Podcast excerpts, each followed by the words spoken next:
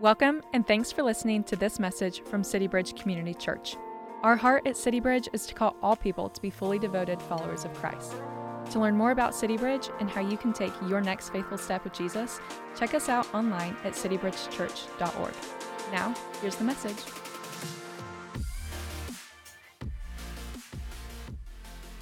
All right, well, hey, good morning, City Bridge. Happy NFL weekend, kickoff weekend. Hopefully, the Cowboys do better than the Aggies did. So, yeah, for all the Aggies in the room, we are continuing this series. I am an Aggie. I feel like I can say that. Come on. Good grief. Yeah. All right. Let's let's keep moving here, people. We're in a series called On Brand, and I thought I'd start by bringing back a picture that a young girl tweeted a number of years ago in February 2015 she was getting ready for her wedding, and her mother was looking for a dress, and her mother found this dress and sent her daughter, the bride, the picture, and here's the picture of the dress. Now, she said, What do you think about this black and blue one? The mother to the daughter, and the daughter said, What do you mean black and blue? That's white and gold. And she later posted it on social media, and it just went viral. It's become known as the dress. There was over a million people going to the Tumblr page where it was listed per minute at its peak. Now, in this room, we probably are divided in that some of us think it is black and blue, others think it's white and gold. In fact, by show of hands, who thinks it's white and gold? That, that, is, that is shocking. That is, who, who is in the correct camp and thinks it's black and blue? Now, I, think about this. We are both seeing the same image. Who's, see, who's white and gold? You, which part is white?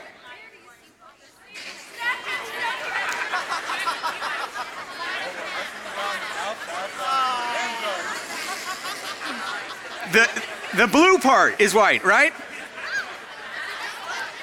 Look, uh, okay, okay. My point is, look how divided. We're both seeing the same thing, and yet we have completely different perspectives on what is true because of what we see.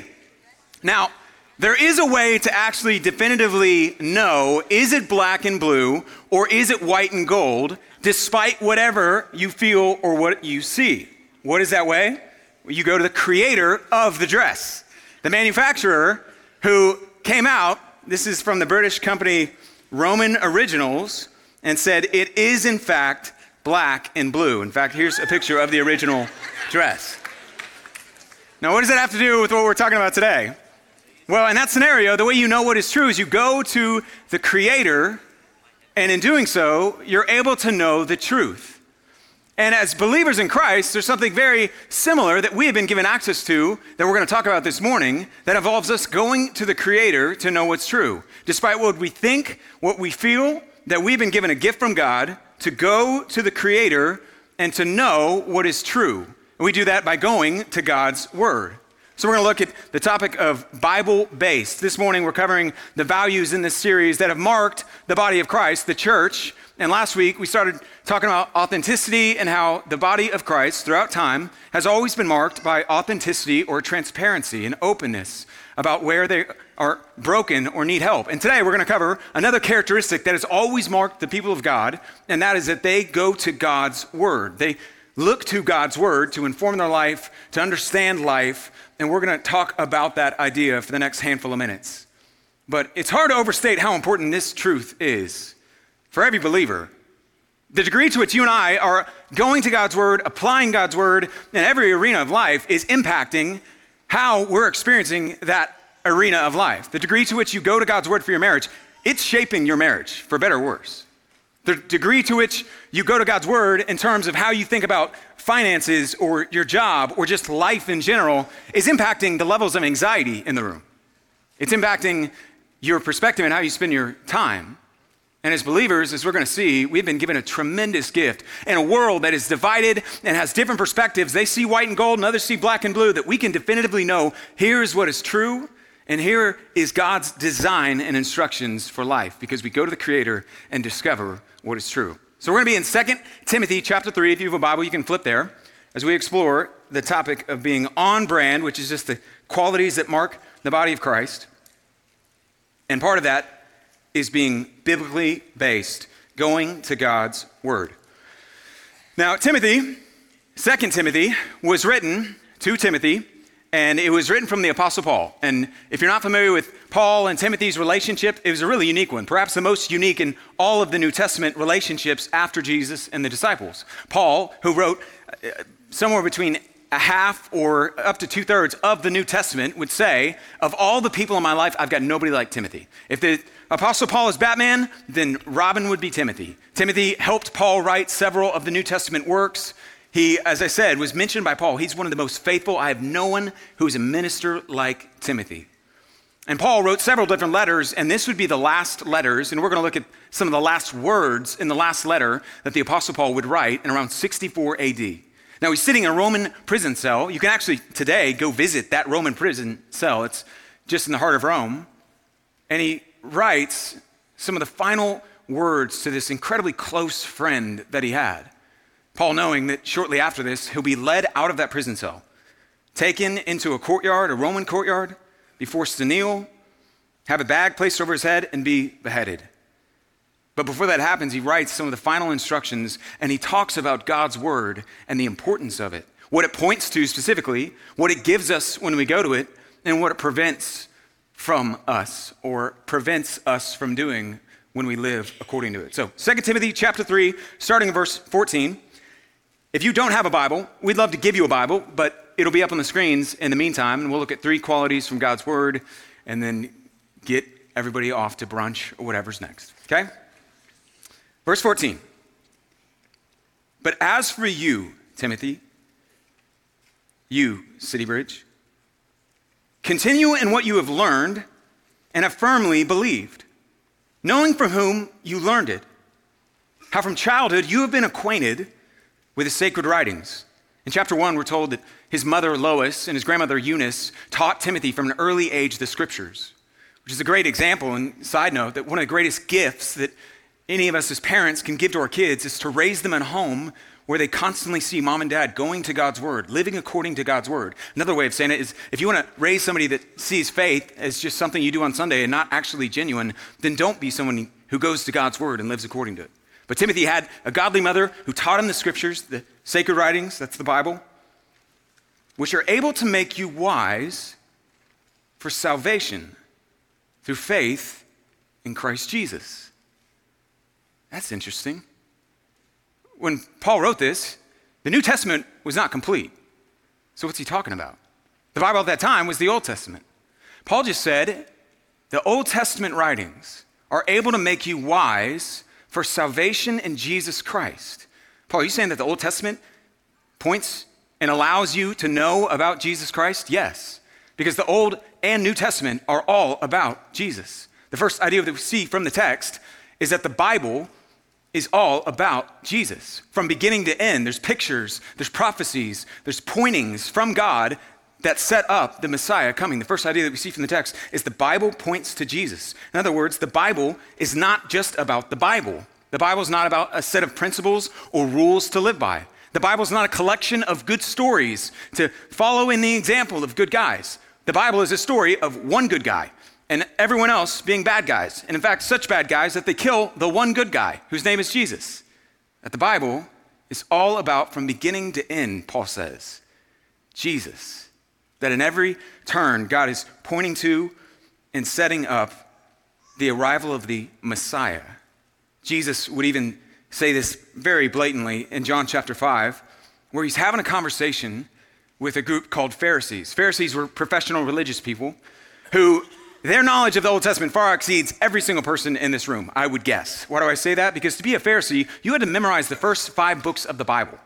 Most of us don't spend much, if any, time in the five books of the Bible. And yet these guys had memorized and knew the scriptures backwards and forward. And Jesus has some pretty sharp words related to this idea of you don't understand what those scriptures are all about.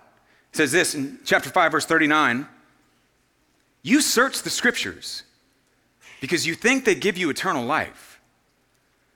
But the scriptures, the Old Testament, point to me. Yet you refuse to come to me to receive this life. On another occasion, Jesus is walking on what's called the road to Emmaus, And he's with some disciples in Luke chapter 24, and he is walking along the road and he's resurrected. But these two disciples, we're not told their names, didn't know that at the time. And Jesus shows up and just starts walking with them as they're kind of walking along. For whatever reason, he kept himself hidden, we're told, so they didn't know it was him. They just see another guy walking along. And this other guy, who's Jesus, begins to, as they're walking, like, hey, what are y'all talking about? And they turn to him and they say, Are you the only person in all of Jerusalem who doesn't know about what has taken place? That Jesus, who we thought was the Messiah, has been crucified and some people say he's been risen from the dead, and Jesus, still in kind of undercover boss mode, says this to them Did not the Messiah have to suffer these things to enter into his glory? And beginning with Moses, that's the law, and all of the prophets, he explained to them what was said in all the scriptures concerning himself. That Jesus begins to go through story by story and say how these were all pointing to me. And you've read and are familiar with, and as we approach the Bible, it's all pointing to Jesus, a relationship with Him, the need for a Savior. I mean, the sacrificial system in the Old Testament sets up man has a penalty for sin deserves a payment. It's foreshadowing Jesus' ultimate work on the cross. I mean, every single story points in some ways to Jesus because the Bible is all about Him. And these men had read through it and had missed, despite having seen it or read it, they had missed what the story of the entire Bible is ultimately about despite having seen it every day. There's things in our life that we see constantly and yet can not always connect the dots or fail to, because we're so familiar, actually see what's being communicated. What do I mean? Well, different logos and brands will have hidden meanings or have something that's very intentionally placed there that it's trying to communicate, and yet we're so familiar with them that we kind of overlook it or we miss it. What's an example? One of the more common ones Amazon. Amazon, probably everyone in this room has seen this logo in the last 24 hours. May have a box or too many boxes at your house currently that have these all over them. Now, what is Amazon's logo communicating? It says, hey, we got you covered from A to Z, no matter what you need. Ah. Let's close in prayer, okay? What's another one? FedEx. FedEx that transports all those Amazon boxes. FedEx also has a hidden meaning. Hey, we've got an arrow that points to the X. See the E and the X, there's an arrow in between because X marks the spot. We will get it to where the X spot is marked. Man, you guys are easy to please. this is, you guys are killing me. Uh, what's another one? What's the next one we have up there? Tostitos. Tostitos, everyone's going to bust these out tonight and watch the Cowboys lose. But in the Tostitos bag, there's also a hidden meaning. There's two guys, the T and they're eating a chip in a salsa.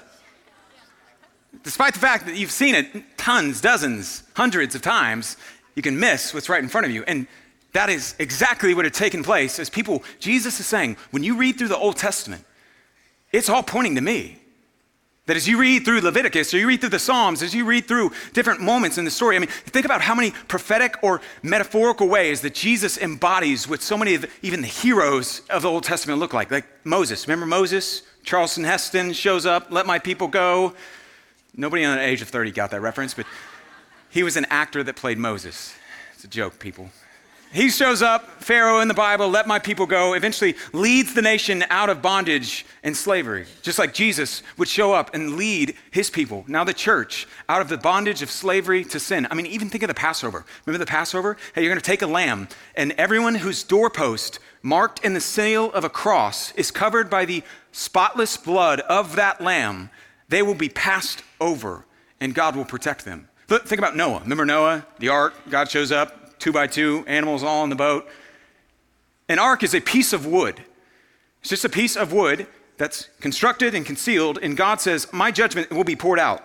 But everyone who trusts and gets in the boat, who trusts in this piece of wood that is lifted up as the water rises, will be saved. Just like everyone who trusts in the piece of wood called a cross that is lifted up will be saved from God's judgment. David killed the giant of Goliath just like Jesus killed the giant of sin and death in our world. Interesting, David used five stones, or he picked up five stones to go slay the giant. The Hebrew number for grace is five.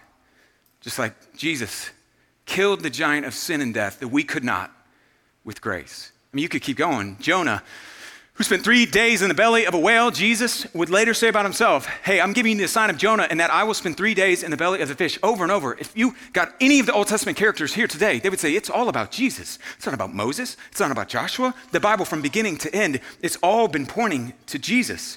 And this message that was right in front of them, they clearly had missed, just like many today in our world can approach it as a bunch of rules or a bunch of principles. The Bible is not about a bunch of principles. The Bible is not a self help book. Because the focus of a self help book is what? Self. The Bible, and the focus of the Bible is Jesus and have a relationship with Him. If anything, it's better read it as it were a love letter, if so, and that God's perfect display of love towards humanity, that it's all been pointing to Jesus. So the first thing we see is that the Bible points to Jesus. Second thing we see is the Bible presents something to us as we read it. Verse 16 Paul says this All scripture is God breathed and is useful for teaching, for rebuking, for correcting, and for training in righteousness, so that the servant of God may be thoroughly equipped for every good work. Says all of the scripture, it's as though God breathed it onto the pages. And it teaches us and instructs us from God's perspective. The second thing that we get when we go to God's word and we read it is an understanding of Jesus and how to have a relationship with Him. And then we get the perspective of God. It presents us God's perspective on the world. It prevents us the creator, just like with that dress. Here's what's actually true. Despite what you feel, despite what you think, here's what actually is true. And when we go to the Bible, we're given God's perspective on life how to see marriage as God sees marriage, how to see life, and how to use your time as God says, this is what life is ultimately about. How to handle and approach anxiety. We're instructed on God's perspective as it relates to life. And we go to it and we read it and study it in context, asking, hey, what's the truth that God was communicating then? And what's the truth that is timeless? It applies to me. What can I learn from this? In other words, we don't read it like it's a magic eight ball. What's a magic eight ball? Remember these from the 80s, 90s? You shake this after asking a question, and so, hey, uh, will the Aggies win next weekend? Okay? Very doubtful. you ask a question, you shake it, and you go, oh man, maybe that's the answer. But there's a flavor of that that happens in Christianity where Christians, under not a, hey, I'm, I'm rightly approaching God's word and I'm studying it and I understand what's happening in Lamentations and how that applies, there's a way in which Christians have their own version of doing that exact same thing, where although they don't shake it, they will go, man, I, am wondering if I should leave my job. And then they open up and it says, Psalm 18, He brought me into a spacious place and rescued me. Uh, honey, I think I'm supposed to move. And they move on. Or am I supposed to date her, Rebecca? And then they flip open and they're like, Isaac married Rebecca. I think I'm supposed to ma- change my name to Isaac and marry Rebecca, which is not the right way to approach the scriptures, that you study them in context and understanding. And that can be really challenging. And we want to help that to not be as challenging, which is why we provide resources and curriculum and classes in our men's Bible study and women's Bible study so that you can rightly understand to navigate and walk through what God's word says. But for that, for you to know God's word, you've got to spend time in it. You've got to prioritize. Hey, this week, personally, you're going to spend time reading in God's word. You're going to start your morning, or maybe at lunch, or maybe just right when you get to your office and you're like things are crazy at home, and so you're just going to spend 10 minutes in your car. You're going to open the Bible. You're going to open the book of John. Maybe you've never read anything. You're going to go to John, or you're going to go to the book of Proverbs, and you're going to read one verse and say, God, speak to me. Your servant is listening. I want to hear, I want to know you more. But you've got to make that decision personally and prioritize it with time. What's interesting is you know, the words silent and listen have all the exact same letters? That part of us listening is we've got to get silent. And God is much more interested in us hearing from Him than maybe we are interested through the way that we prioritize it in Him speaking. But in reading God's Word, we're introduced to the perspective of God. It says it's useful for reproof and correcting. Now, we think of that like shaming. It's just pointing us back to what's true. This is called a chalk line reel. And if you're in construction, you've probably seen this. If you're not, you may have seen it in passing or may not know what it is. But if somebody was going to do flooring at your house or new tile in your bathroom, they're going to use one of these if they want to do it correctly. Why? Because they stretch this over the floor, then they pop the chalk line down, and it creates a line that's directly straight.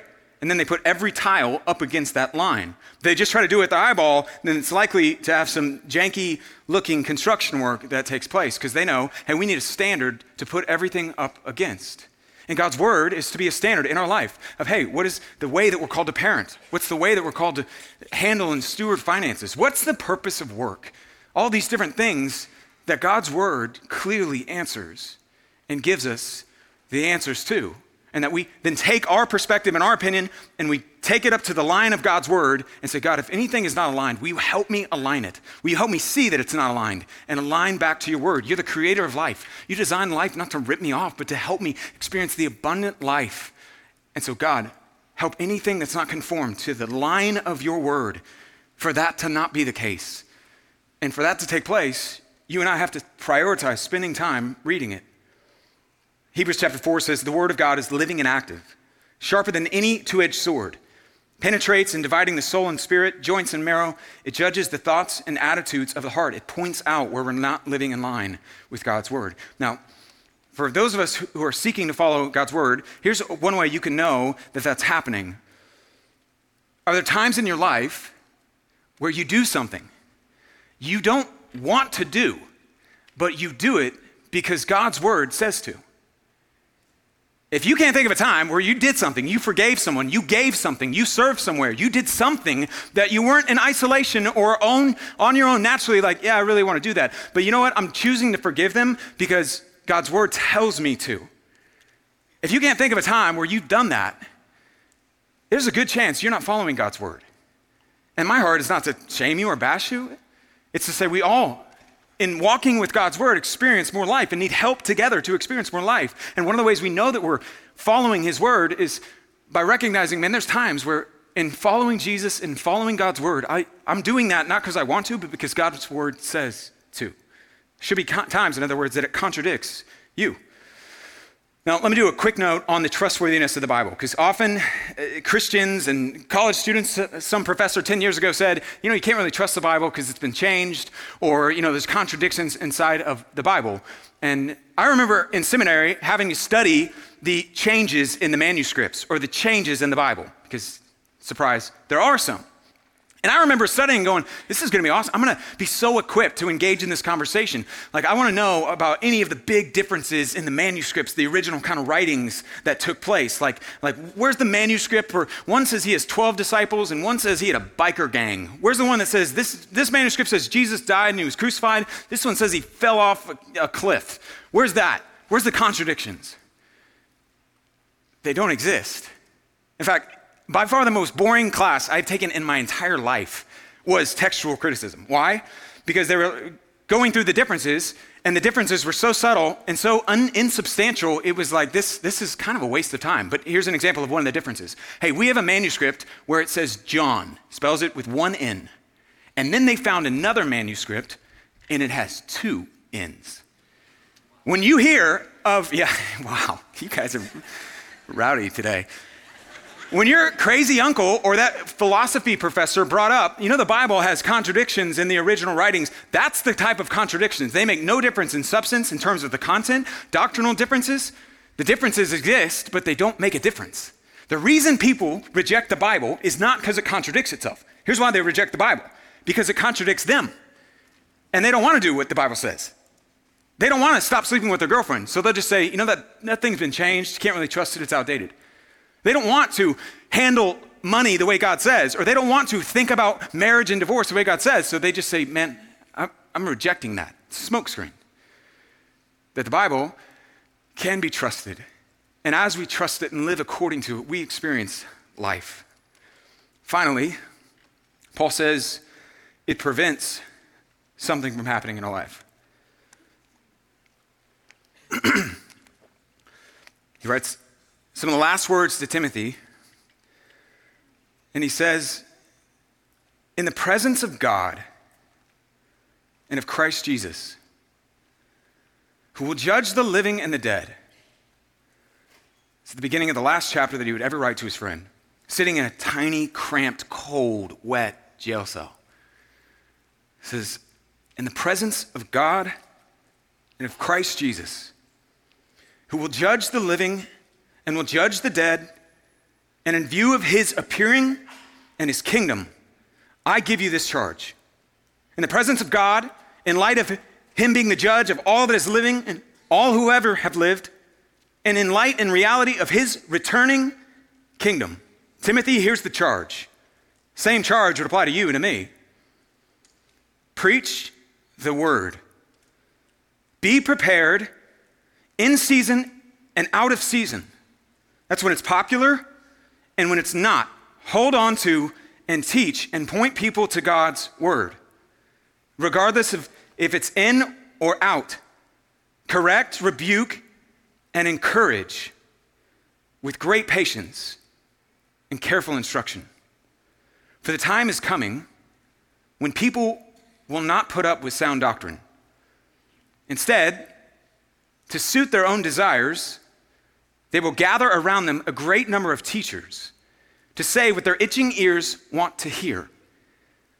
They will turn their ears away from the truth, the truth from God's word, and turn aside to myths. He's saying, Timothy, continue to go back, point people to God's word when it's popular or when it's not. There's coming this time when people will not, they will reject the truth and they will turn aside to different myths. Is there a more appropriate, fitting verse than that for 2023? The third thing that we see is Paul's instruction. He's saying, go back to God's word, go back to God's word, is that it prevents us from wasting our life. That God's word and living according to it prevents us from wasting our life. It gives us the perspective of God on how to live and how to think and how to relate and what to do when we're hurt, what to handle or how to use and steward our life. And it prevents us from wasting our life by turning away to myths. He says, Timothy, you're to preach the word. We're in this series on brand, and young people are probably familiar with this term. There's a term called brand ambassadors. Brand ambassadors are people who just kind of highlight and promote a different brand. When it comes to the Bible, the brand ambassadors are believers in Jesus. That in a world that is full of confusion and darkness, we point people to Jesus. We point people to Jesus and point people to his word. Yes, it is for free. A time is coming where people will turn aside to various myths. So don't get away from this book, Timothy. In the world of confusion, it'll give you clarity. This is what I mean by is there a greater time where people have turned away from the truth. In fact, redefine truth. Declared, speak your truth, as in truth could be movable. Widespread beliefs and myths that take place. I mean, the myths of our day are so widespread and prevalent. I mean, the idea that gender is not a thing, that it's on a spectrum. People have turned aside to a myth. I mean, think about that idea. Try explaining that to somebody 20 years ago. Hey, there's going to come a day where if you say there's men and women it's going to be controversial. You may get pulled off of social media because of that. And yet, people have turned to that myth.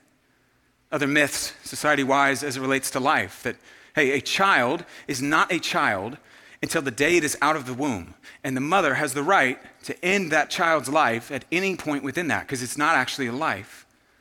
That's a myth. And if you're someone here that has that a part of your story or fell for that myth, there's no shame.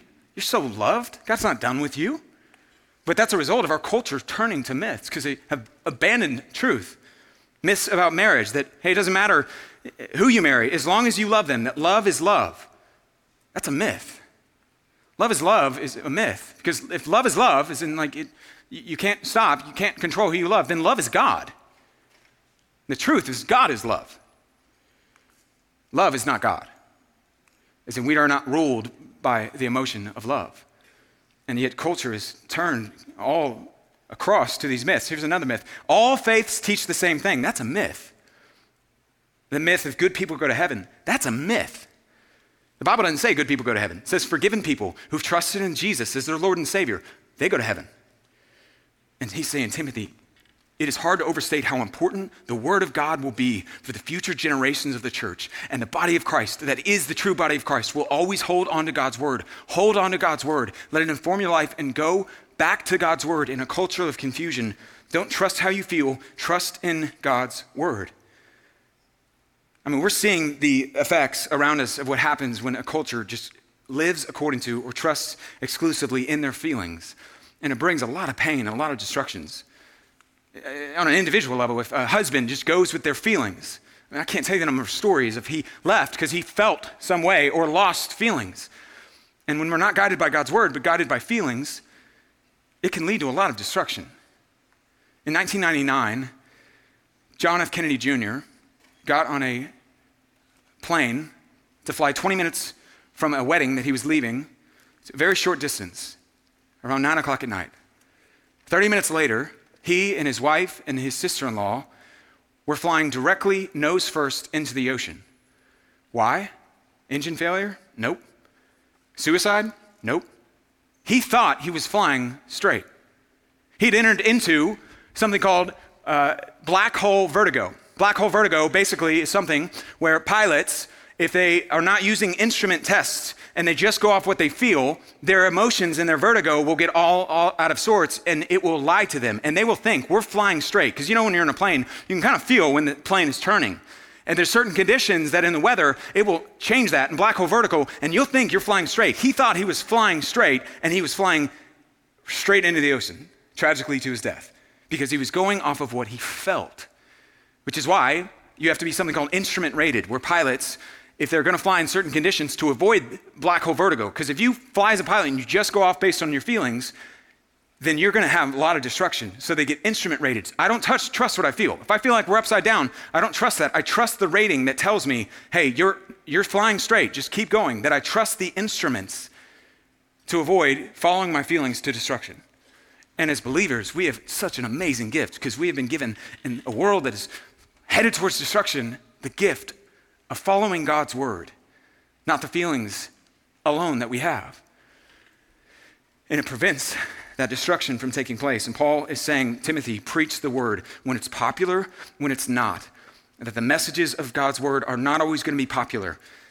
And yet, we're called to take that message to the world around us. I mean, it's such a powerful thing. You think of the context. Paul's saying, I'm dying, Timothy. But you need to know you have everything you need with God's word and God's people. Continue going back to God's word, to studying it. My wife, a year and a half ago, was driving along the road and she had a person pull up next to her that was trying to wave her down. And at first, she just thought, this is kind of a crazy person. This is bizarre. And he just kept doing it. And she rolled down the window and he said, Your car is smoking. There's smoke coming out of the sides of your car. For whatever reason, she couldn't see it. She pulls over and just smoke just is going everywhere. Takes up the hood, not sure what to do, call the repair, get it towed. And the mechanic comes back and says the engine coolant line had gotten disconnected. And that engine cannot properly function and is going to destroy itself if it's not connected to that engine coolant that keeps it cool. That if you don't have that connection, then it's disconnected from the thing that allows it to properly function. And that's really what Paul's hammering home to Timothy and the invitation that he's given to us through his word of stay connected to the thing that will allow you to handle marriage properly, to give you a vision for how to raise kids appropriately, to proper function, just like a coolant line with a car. God's word allows us, in the confusion of the world around us, to experience life, to know what life is actually about, to not buy the lies that every one of us are going to get bombarded with when you leave these doors of what life is about and how you need a bigger house and you should change the car and you're not as appreciated as you should be at work or by your spouse and you should hold a grudge against them, all these different lies. And in the midst of those lies, we go back to God's word and say, What would God say about this? Not what do I think, not what is my experience, not what is my opinion. What does God say about this? Has He addressed it? How would He speak to this? I'm not going to go on my own. I'm going to stay connected to the thing that will allow me to function properly. And maybe you don't know God's word well enough to do that, and we want to help. We want to help. But my challenge to all of us today is for you individually, you personally, not your spouse, not your kids. What is it going to look like this week for you to spend time in God's word? Maybe you spend 10 minutes every morning this morning. Maybe mornings, maybe you got like triplets and a new puppy, and life is so crazy, I can't do that. And maybe you just spend five minutes meditating on a verse during the small nap time that you have, or that they're napping. Maybe it's on your way to work. Maybe it's, man, I'm going to spend an hour each day and just sit down and open up to the book of Ephesians and just say, God, speak. Maybe you journey through Bible recap podcast, or daily you just have a reading plan that is given to you, or the Dwell app, or any of the amazing resources that exist. What does it look like for you to spend time this week in God's Word personally? To Say, God, I want you to speak to me, not through a podcast, not through somebody else. I want you to speak to me, God. Jesus actually prayed a prayer, and I'll close here, related to this idea and related to you and me. Was his last prayer he prayed. It's in John 17, and he's hours away from being crucified. And he prays for his disciples, and he's prayed for his disciples a lot. But at one point, he takes a turn and he brings up you and future followers of him. And he brings up God's word. He says, talking about the disciples in front of him God, would you make them holy by your truth? Teach them your word, which is truth. Just as you sent me into the world, I am sending them into the world.